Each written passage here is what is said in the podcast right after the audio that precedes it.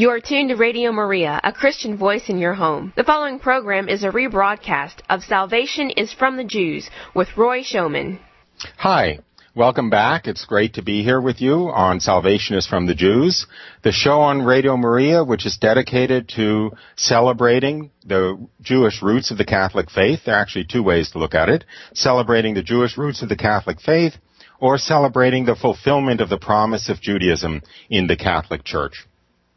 Now, we have uh, had the last few weeks, I have had the great pleasure of having some other Jewish entrants into the Catholic Church on the show as guests to give their witness testimony. In fact, I, I started the series giving my own witness testimony and then each week had a, another grateful Jewish entrant into the church to talk about how God worked in their lives to bring them into the fulfilled form of Judaism, the complete, completion of Judaism, which is the Catholic Church.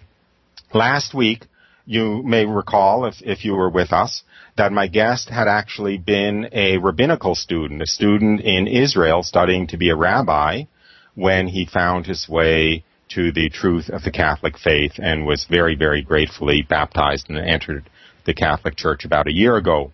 Now, I don't know if you remember from last week, but in fact, right at this very moment, he is undergoing a full day of interviews at his diocesan seminary because he feels he has a vocation to the priesthood and is very eager to um, enter the priesthood, should that be God's choice for him.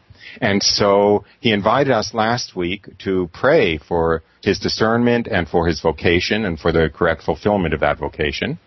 And so I would like to um, uh, respect that wish of his this week too, since right as we speak now, he is in the process of those interviews, and presumably the, dios- the diocesan seminary is in the process of discerning whether, in fact, uh, he should be admitted um, as a seminarian. So, I'd like to uh, pray that all that goes well and God's will is completely fulfilled in his life.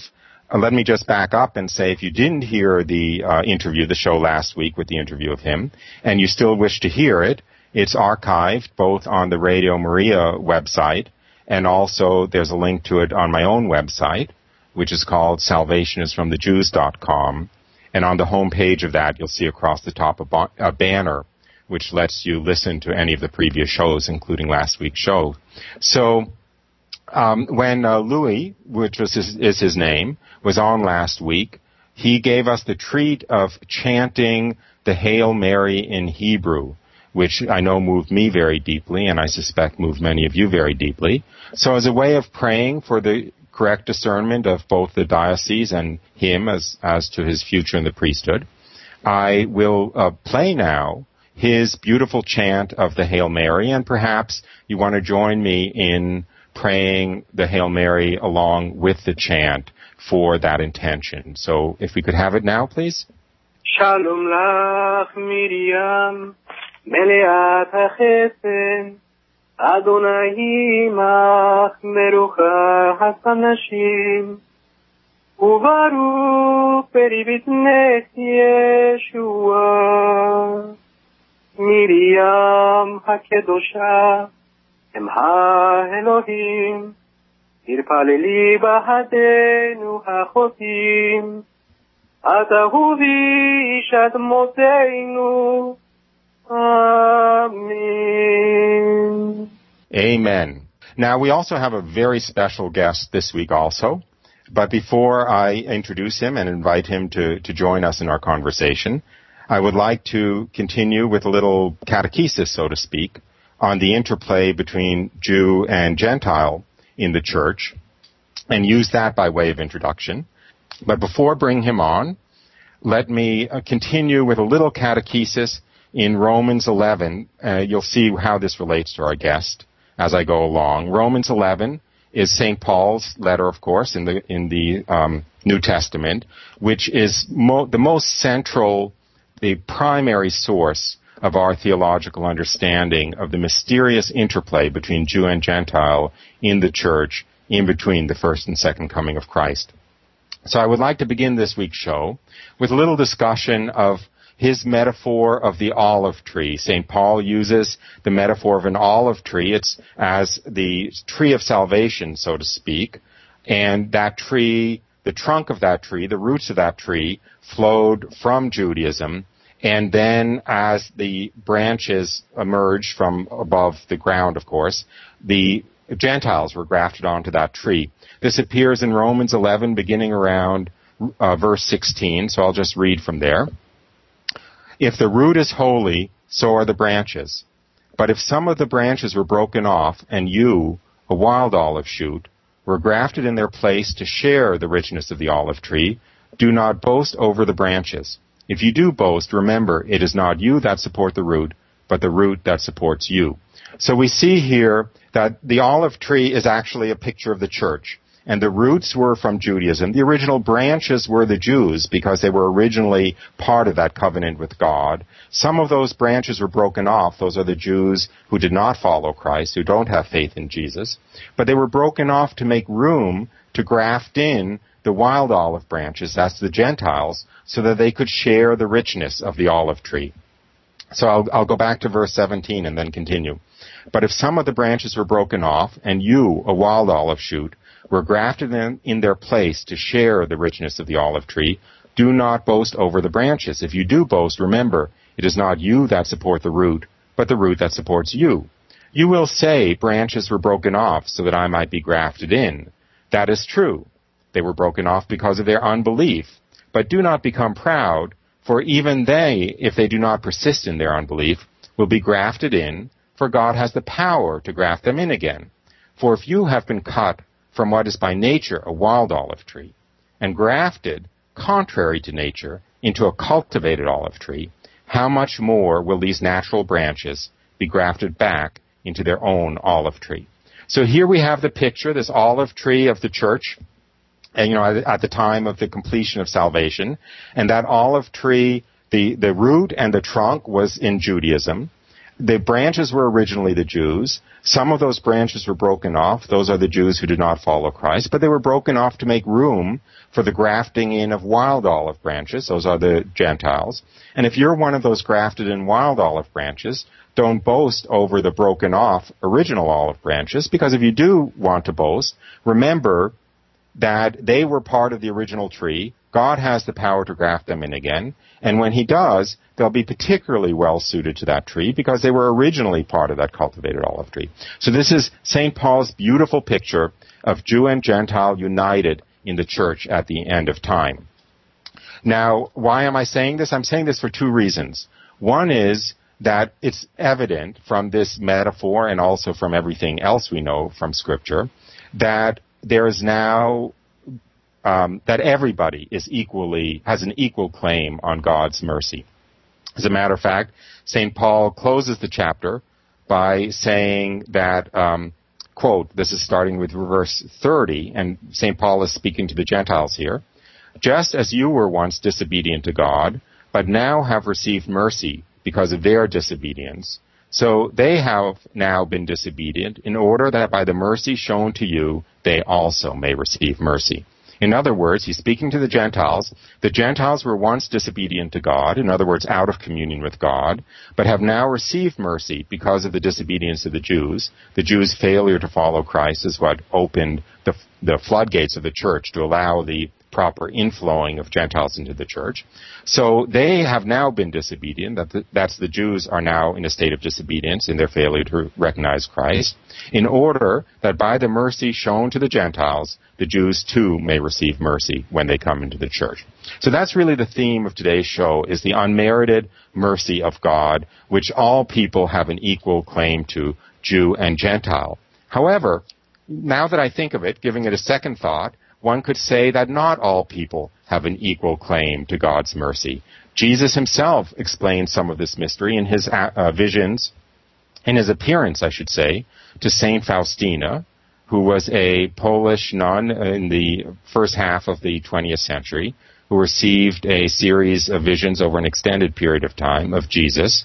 She wrote her diary. Uh, the diary is in the good graces of the church. Saint Faustina was canonized in, I believe, the year 2000. And Jesus says to St. Faustina this very mysterious statement. He says to her, Your misery does not hinder my mercy. The greater the misery of a soul, the greater its right to my mercy. The greater the misery of a soul, the greater its right to my mercy. So we see that in a way one could argue that not all of us are equally um, entitled, so to speak, have equal rights to God's mercy, but it's not the way humans might think. It's not that the more virtuous have a greater right to God's mercy. It's the greater your misery, the greater the sinner, the greater the right to God's mercy. Now, that is by way of a rather long-winded introduction to my guest, who I think, if I, I don't want to offend him, but might be somewhat of an illustration of this, because as I said, my guest last week was a uh, Jewish rabbinical student in Israel, very hungry in his search for God, who was, you know, uh, Jesus showed his mercy to. And I'm afraid that my guest this week has a somewhat different background. So with that, I'll turn the microphone over to him and perhaps he will um, share his witness testimony with us. So welcome to the show, Scott. Thanks, Roy. I appreciate it. And the uh, the chanting of the Hail Mary in Hebrew was beautiful. Okay, well, just to give people a quick sketch of where I'll be going, um, I robbed three banks at the age of 18 and uh, went to maximum security prison. And then later, upon my release, I excelled in academics and actually ended up studying political science and political philosophy in the political science department at the University of Michigan. Uh, but I didn't have God in my life, and I was leading a very decadent life, and I was frankly miserable. And then God, uh, one day, intruded on my life while doing yard work. Uh, but before we get to all that, let's uh, let's start at the beginning. Well, like a lot of people, I grew up in a home with a lot of conflict. You know, a lot of uh, physical and, and mental abuse. And the thing about life is, you know, it really turns on how you respond to suffering. You know, do you do you respond to suffering by taking refuge in Christ, relying on His strength, on His healing grace? Or do you respond to suffering the way I responded to suffering, you know, recoiling in my pride and ashamed of my human weakness?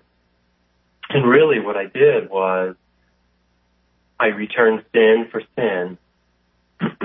so at the age of 13, I remember being chased out of my home and uh, as I was walking down the driveway, I kind of slowed down in front of this giant Douglas fir tree.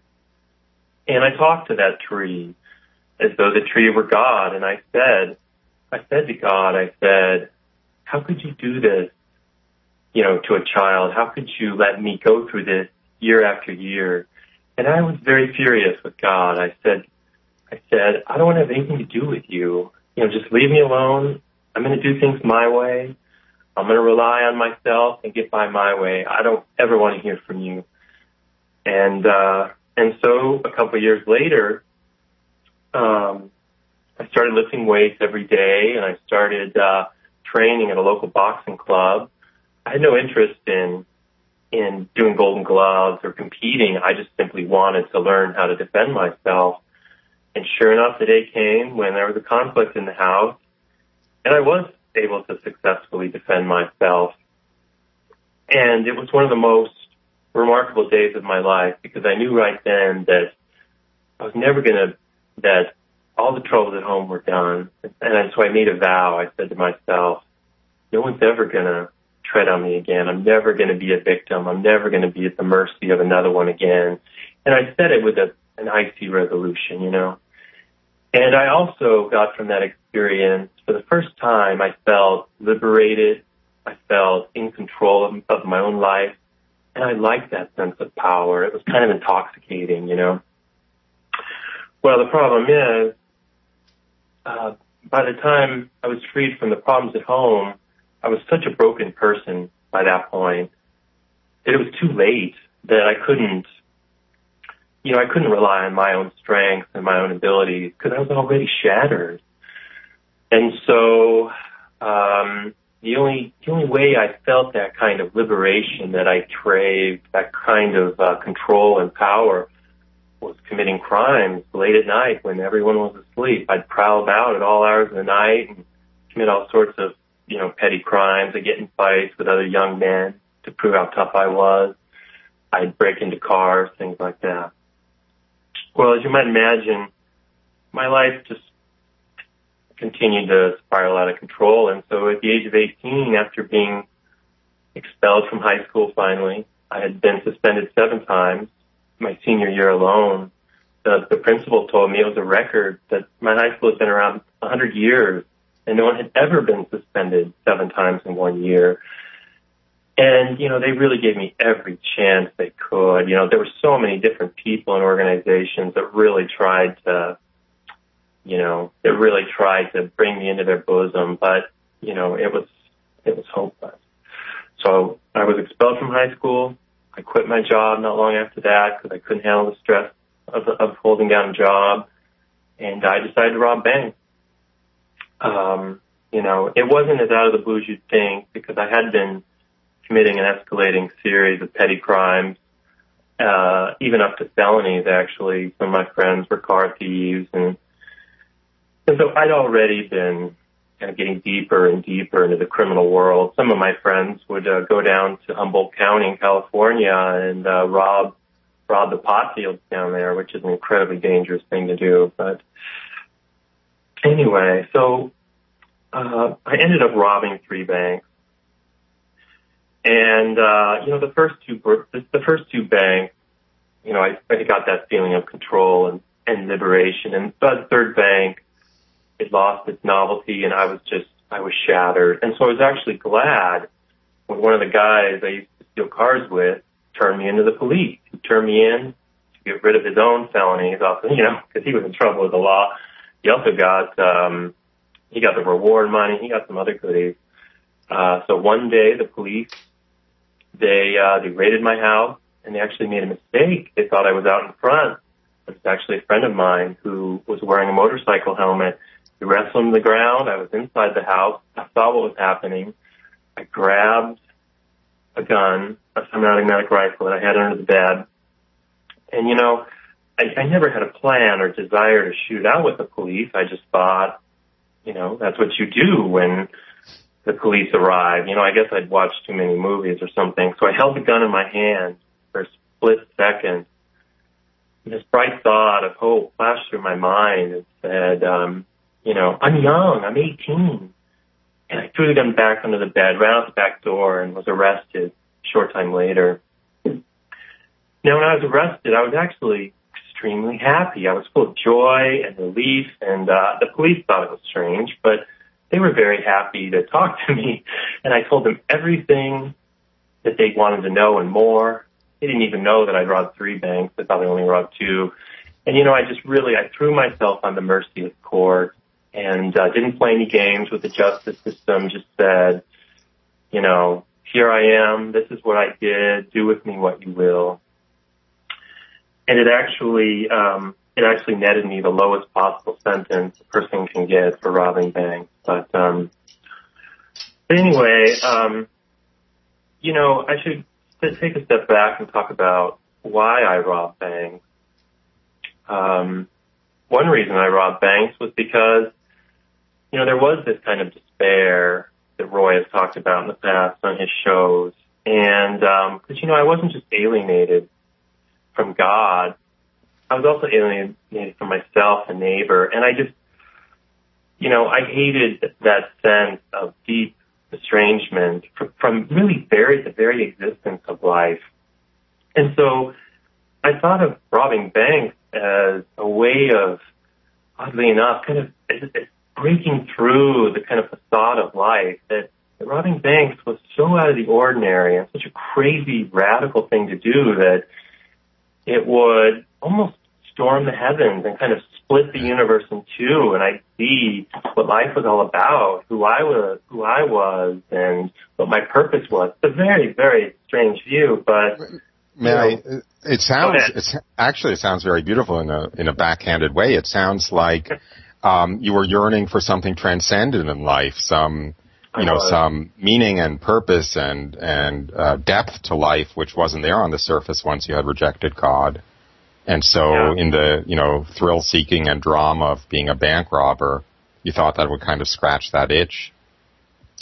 Exactly. Um, it, it sounds like a very, very beautiful in a way uh, picture of how nothing, frankly, nothing makes sense without God, and nothing has a purpose without God and um, uh, you know, it's it just makes people go in all kinds of uh, crazy directions trying to fill that hole which nothing but God can fill.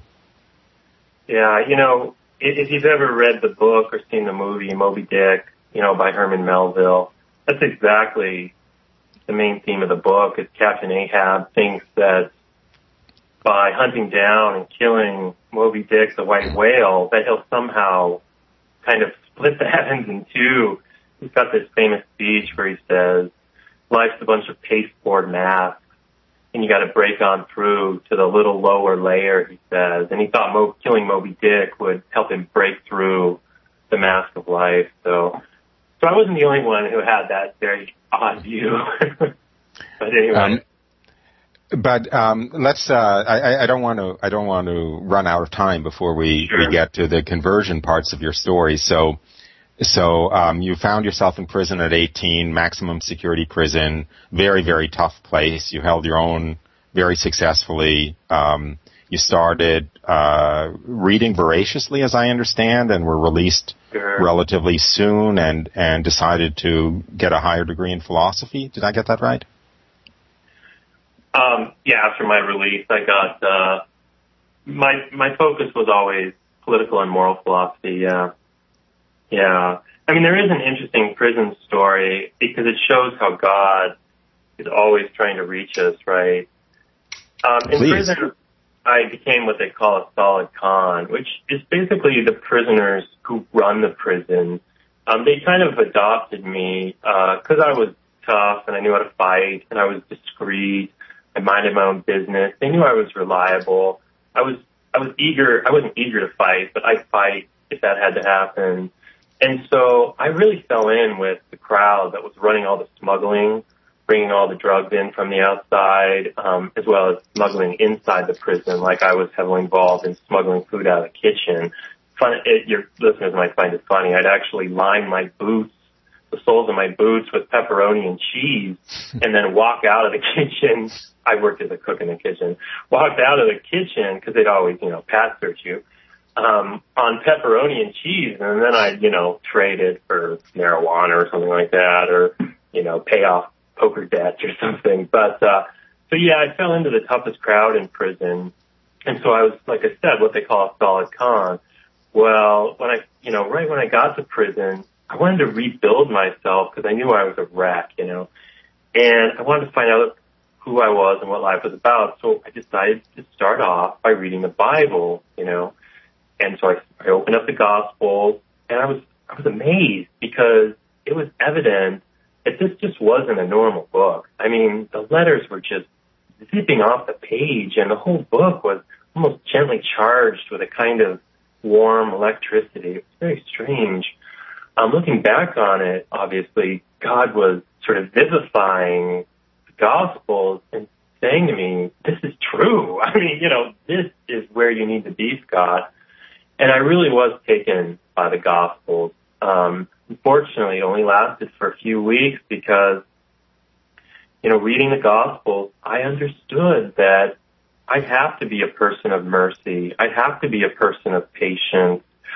You know, I couldn't be this tough convict and uh and it made me feel vulnerable you know so i remember i'd walk around the prison you know thinking about the gospel really just kind of drinking it up and basking in the words of christ but then at the same time my fist would just pulse and clench and I, I mean it was the strangest thing ever i'd walk around ready to punch the first person that disrespected me you know while i was thinking about the gospel, it was a crazy thing. So, you know, something had to give. And, you know, I'm ashamed to say that I wasn't willing to give up my status, you know, as a solid con.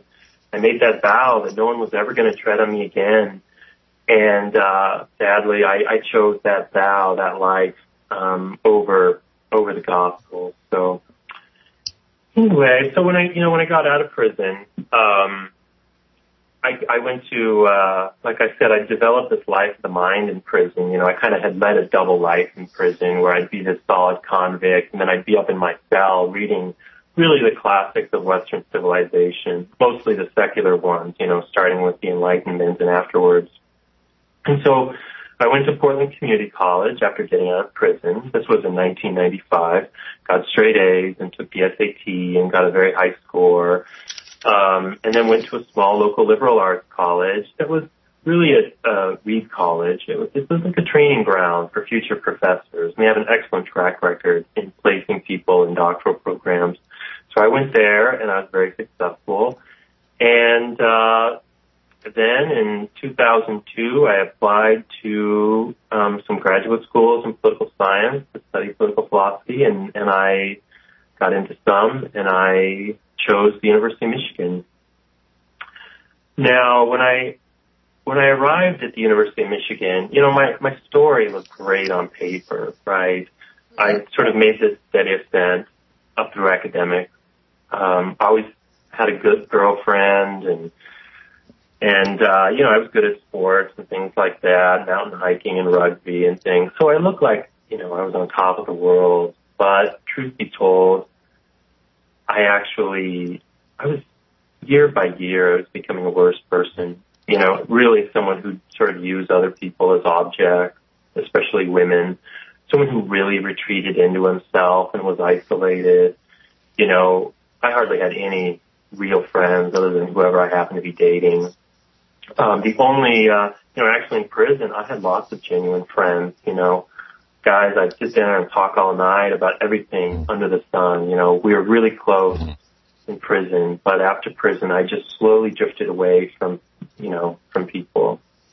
Well, I, I, I hate to, um, to kind of, uh, you know, force things along, but we're going to come up to a, a, break pretty soon. And I, I would love to, before the break, hit on what happened in that April in 2007 that, that changed everything for you.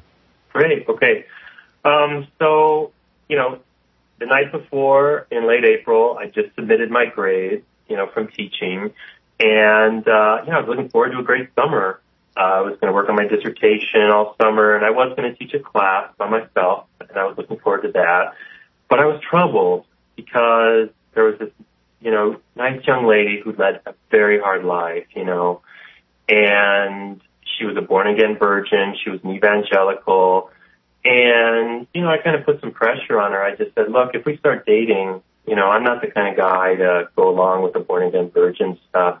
And she was extremely hurt by that. And, you know, after that happened, I was so mad at myself. And so, you know, that morning, that late April morning, I started to mow my lawn, and the whole time I was just just so furious at myself because, you know, I was 33 and I'd already figured out that, you know, it didn't matter how beautiful or charming or intelligent a woman was, you know, a woman could not make me happy just by herself, you know. I needed some peace and joy in my life before um you know, before a woman could then help, you know, bring some joy and peace to my life. And so, you know, I'd already,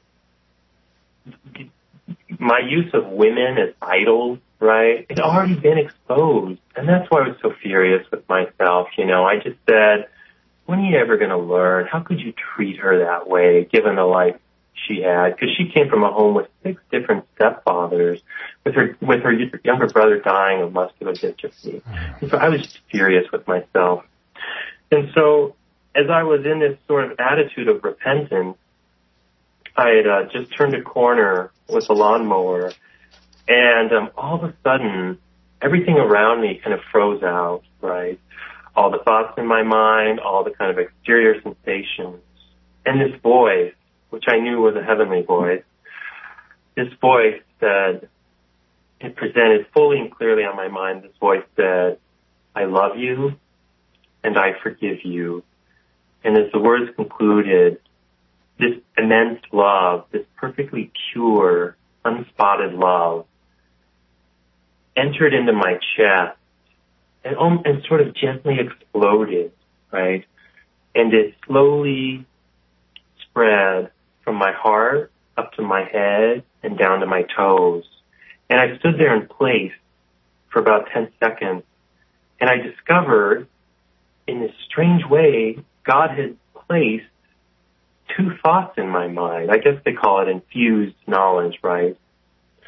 So here I'm standing there with the lawnmower running, and it's like God just placed these two thoughts, like like a person just places a glass of water on a table. And and the first thought was that I just knew that the chip on my shoulder was gone. You know, I'm sure all of us have known ex-convicts and, you know, we often have big chips on our shoulder, you know, and God removed that. And, and sure enough, I sort of checked inside me, you know, kind of sounds funny, but I kind of searched inside my soul and it was gone, right? That chip, that, that wariness, that mistrust that ex-convicts have, it was gone. Okay, the second thought was more profound. The second thought was I knew that God's promise to me was that eventually, not right then, or I don't even know when, but eventually He'd restore me to the little boy that I'd been about 25 years before. So all the sins, right, that others had inflicted upon me, and then that I had inflicted upon others, right, all of that sin would eventually be washed away. It would never, would, and would not even have uh, any effect, any lingering effect, right? That I would just be the sort of happy, loving, carefree, trusting child that I've been. Wow, that's that's incredibly beautiful. Um, we're probably come up to the point where we ought to be taking the, the break of just a minute for, you know, two or three minutes of music. We'll come back at the other side of the break and Scott will talk some more about, um, about that experience, I hope, of his experience of God's love, of a subsequent experience, uh, or two, uh, of a somewhat mystical nature. I definitely want to talk about the, the vision of demons. So we'll be back with you on the other side of this short break. Thanks.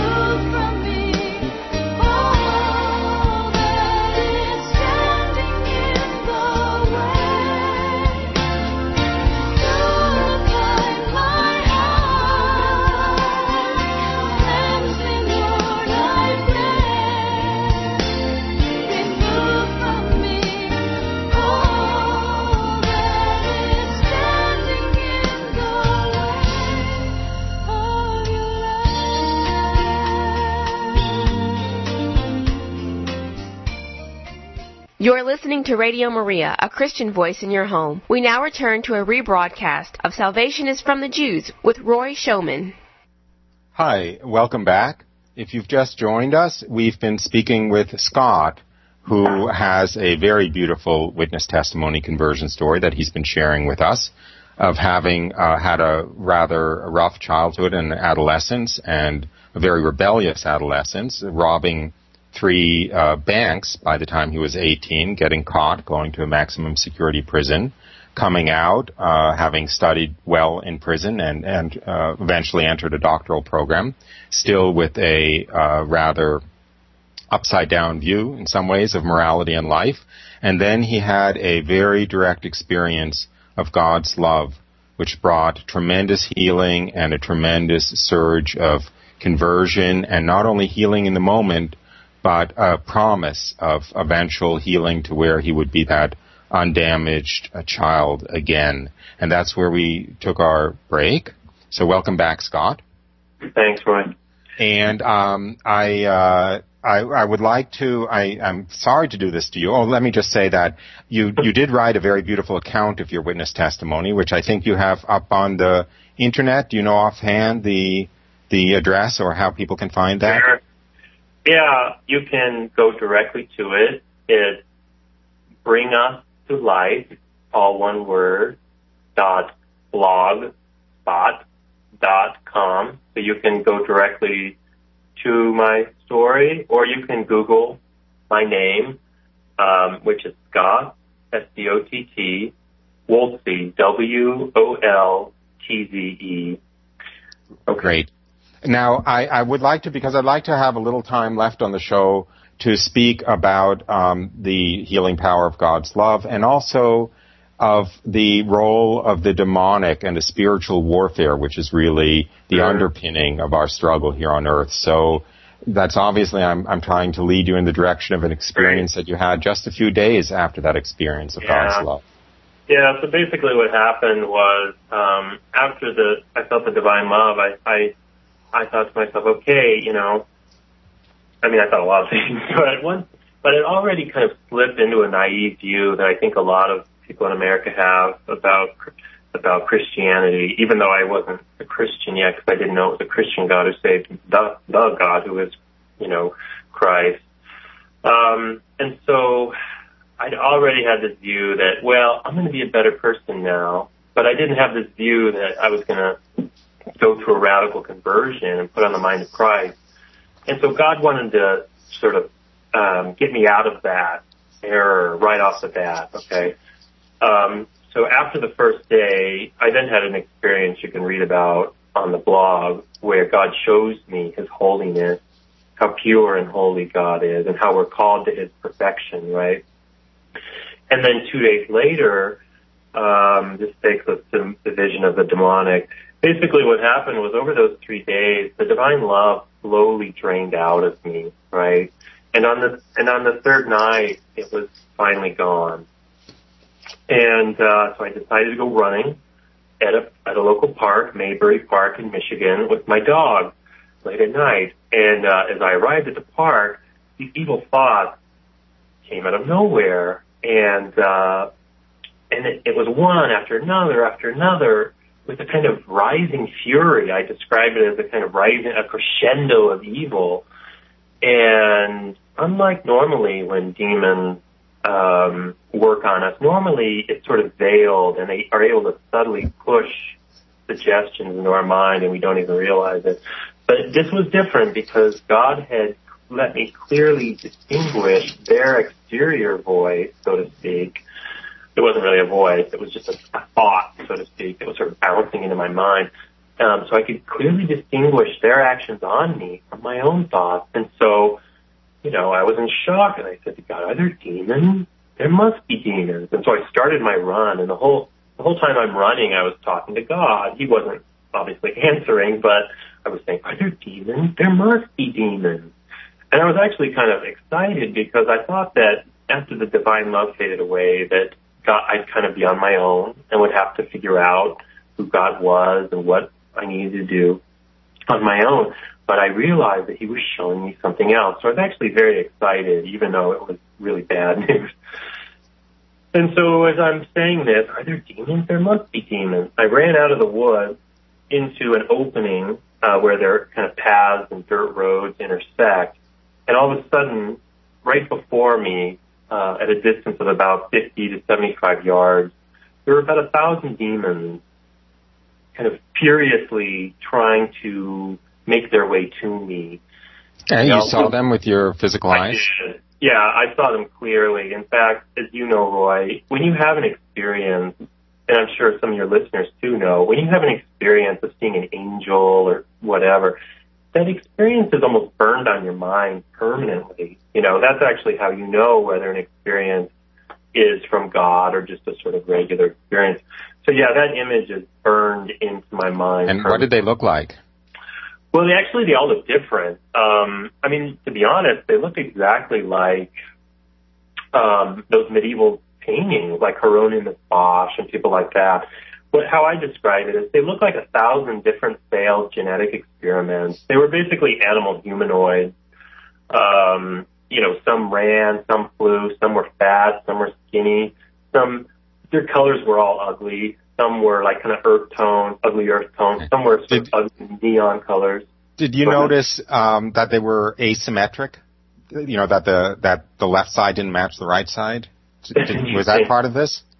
Seriously. Um, no, no, no. Um, well, you know, I do talk in my story, right, about how demons seem formless, right? And that's what you're getting at with the asymmetry. No, not formless. That that, that the the symmetry that there's a there's a beauty to symmetry which they don't have, and so exactly. the left side doesn't match the right side. There's something exactly. distorted yeah, about them always. Yeah, yeah. So kind of what I'm I, I've mentioned talked about in my story about the way that they're deformed. Um, you know, there were so many of them. I wasn't really. I was focused more on the body of them, meaning the the mass of them rather than looking at particular ones. Um, so, you know, I can't really, I mean, I can't say for sure.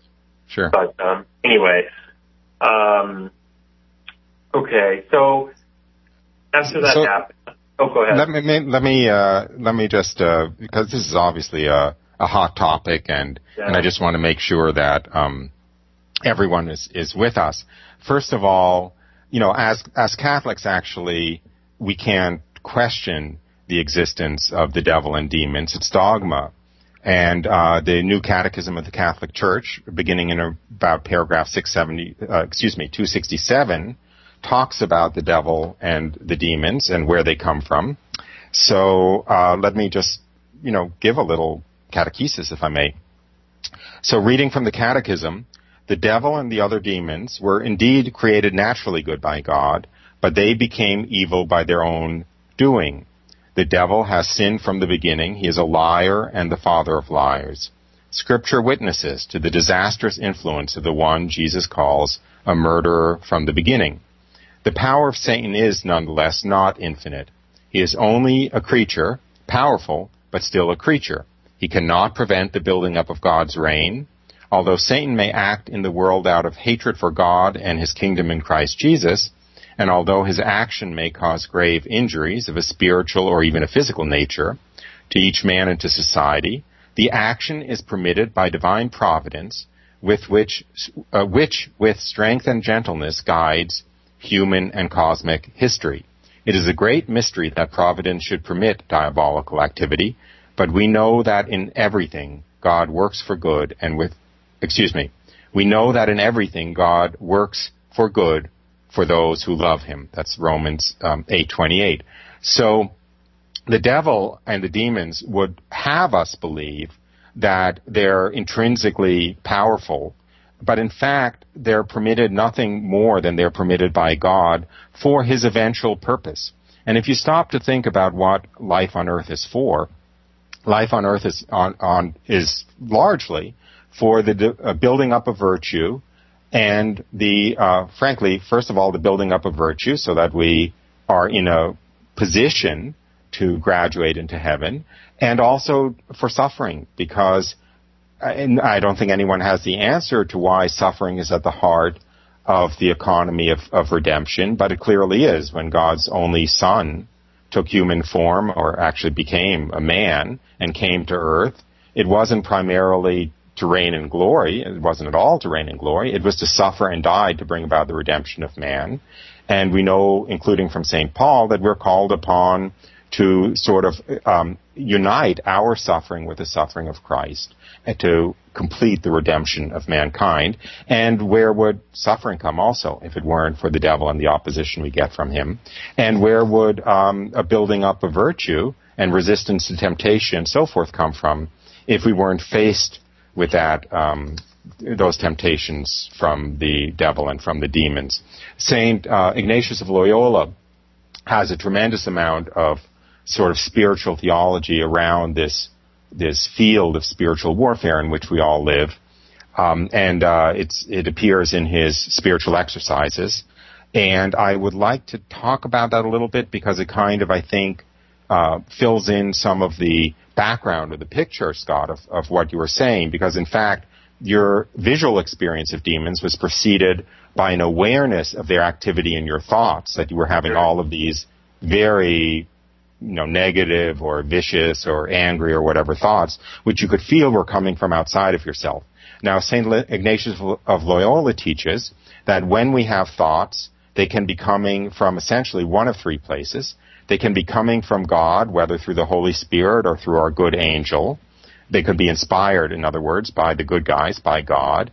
They could be of human origin, coming purely from ourselves, or they could be of diabolical origin, being inspired by the devil or being inspired by the demons. So, let me um, just uh, uh, actually talk a little bit. Saint Ignatius then gives rules of discernment by which we can try to discern where our thoughts are coming from. In your case, Scott, it was rather obvious, and as a matter of fact, it was illustrated by yeah. by almost you know I don't want to say medieval paintings, but of a you know real physical vision of the nature of, of demons and the activity of the demons. But let me read a little bit from uh, Saint Ignatius's rules of discernment. Uh, uh, that's rules of discernment of spirits, which um, through the words of uh, uh, Father John Hardon, who passed away recently, who was a very eminent Jesuit uh, priest and scholar and spiritual director. So these are largely the words of uh, Father Hardon. There are three kinds of interior movements which a person may experience. The first type is produced by the person himself. The other two are induced by intelligent powers outside the person, either good or evil. If good, the operating agent is God or one of his obedient spirits. If evil, it is the devil or one of his minions. We should be able to distinguish our native thoughts and senti- sentiments from those produced by forces outside of ourselves, and then know the differences between inspirations that originate with God and temptations which come from the devil. In other words, this is like two sequential forks in the road that uh, John Hardon is talking about. That first we distinguish whether the thoughts are coming from within ourselves or outside ourselves. And if they're coming from outside ourselves, we distinguish whether they're coming from the good spirits or the bad spirits. Going back to the words of uh, Father Hardon, the good and evil spirits operate on human souls for diametrically different ends. The good spirits, whether God directly or his angels and saints, are uniquely interested in guiding men to their eternal destiny in the beatific vision. All the light and inspiration they offer are intended to lead us closer to God. The devil and his minions intend the very opposite. Condemned to hell themselves, they envy our lot as adopted sons of God and heirs of heaven. In the permissive will of providence, they can incite us to sin, and if we allow them, cause our destruction by death in the enmity of God. Now, the first step is to determine whether we are in a state of inner peace. Um, Saint Ignatius of Loyola and, and then uh, Father John Hardon goes on to talk about tools we can use to try to discriminate between whether we are under the influence of the good spirits or of the bad spirits. And basically, his principle is that the bad spirits produce in us um, anxiety, turmoil, fear, anger, all of these negative emotions. So if we feel those emotions stirring in our soul, we should be pretty suspicious that the thoughts coming into our head are not coming from the good spirits, and if they're coming from outside of ourselves, they're probably coming from bad spirits. On the other hand, the hallmark of God and the hallmark of the Holy Spirit, and the hallmark, therefore, of the obedient angels is to fill us with peace and love and consolation and faith and hope and love of God. And so if we feel those in our soul, if we feel that sense of interior joy and peace, it's unlikely that we're under the influence of the bad spirits. It's much more likely that we're under the influence of the good spirits. And then um, the the bottom line of all of this is, of course, that nothing happens without the will of God, and all of this is for our all of this is for our good. So there's never anything genuinely to be afraid of coming from the demonic other than our own weakness in a sense. Because the only genuine harm the devil can do to us is through tempting us and us then succumbing to that temptation. Saint Padre Pio used to say the devil is like a chained dog. As, you know, the, you know, uh, this vicious dog that's on this 15 foot chain. If you're 16 feet away, if you stay far enough away from him, all he can do is bark and jump and bare his fangs, but he can't do you any danger. He can't do you any genuine harm. But should you be so foolish as to get within his orbit, then he can really do something to you. So this, I mean, I, I very much wanted Scott for you to tell that story about the demons because it's tremendously important to be aware of the world of oh, spiritual warfare in which we live. But I also wanted to so sort of illumine the other side that it's not a cause for fear. It's, it's just a cause for fearing our own sinfulness and being careful to stay on the straight and narrow. But I've taken up some of your precious time and we only have a few minutes left. So let me give it back to you if um, there's anything you want to say in the last two or three minutes to our listeners. And I apologize for, for, uh, you know, well, took too much of your time. Yeah. I mean, what I would just say is, a quick thought experiment. Well, you were a you know business professor at Harvard, and if your colleague, if every one of your colleagues had a kind of experience of God's love, right, only a few of them would quit, right, and go do something else, right? I, I think so because they say, well, look, you know, within this, you know, I know there's this God and I can do great things as a as a professor at Harvard, but this is my opinion. If those professors also had a vision of the demonic and what the real um, you know, the real glory, beauty, and conversely ugliness and evil that is really the kind of fabric of human life, right? Because you can have, you can feel God's love and understand the beauty and purity of God, right? And not also understand just how ugly and awful sin is, right? But if you put the two together, right, and mm-hmm. see the whole picture, right, I'm telling you, in my opinion, you know that that Harvard business department would be emptied out quick hmm. because they would just say, "What am I doing? That's you know, right. what am I doing here? I need to go feed the poor in Jamaica or something." Yeah. You know, the stakes yeah. are so much higher if we're we're aware yeah. of of how high the stakes are. You know, because you know if we're doing something, you were robbing banks, right? If you were the world's most successful bank robber, you know, you'd be rich for maybe 60 years before you died or 80 years. And if we're doing the right thing by God, we're going to be, you know, richer than George Soros for all eternity. Yeah. You know, the stakes, and, and by the way, if we do the wrong thing with respect to God, we're going to be more miserable than the most, you know, miserable prisoner in the most miserable prison in Turkey in solitary confinement in a filthy hole for the rest of his life. Exactly Only right. it's going to be for all eternity. So you're right. If we if we we're, we're aware of the stakes, if we try to make ourselves aware of the stakes, it's a great uh, motivation to um, to spend our life in the in the right direction. So anyway, I just want to thank you. I've t- we've totally run out of time, but thank you very much, Scott, for Yeah. joining us on the show. Thanks, and uh, if anyone wants to uh, came in late, wants to hear the whole show, the shows are archived on radiomaria.us um, or on my website, salvationisfromthejews.com. And I hope you join us next week at the same time for another show of Salvation is from the Jews.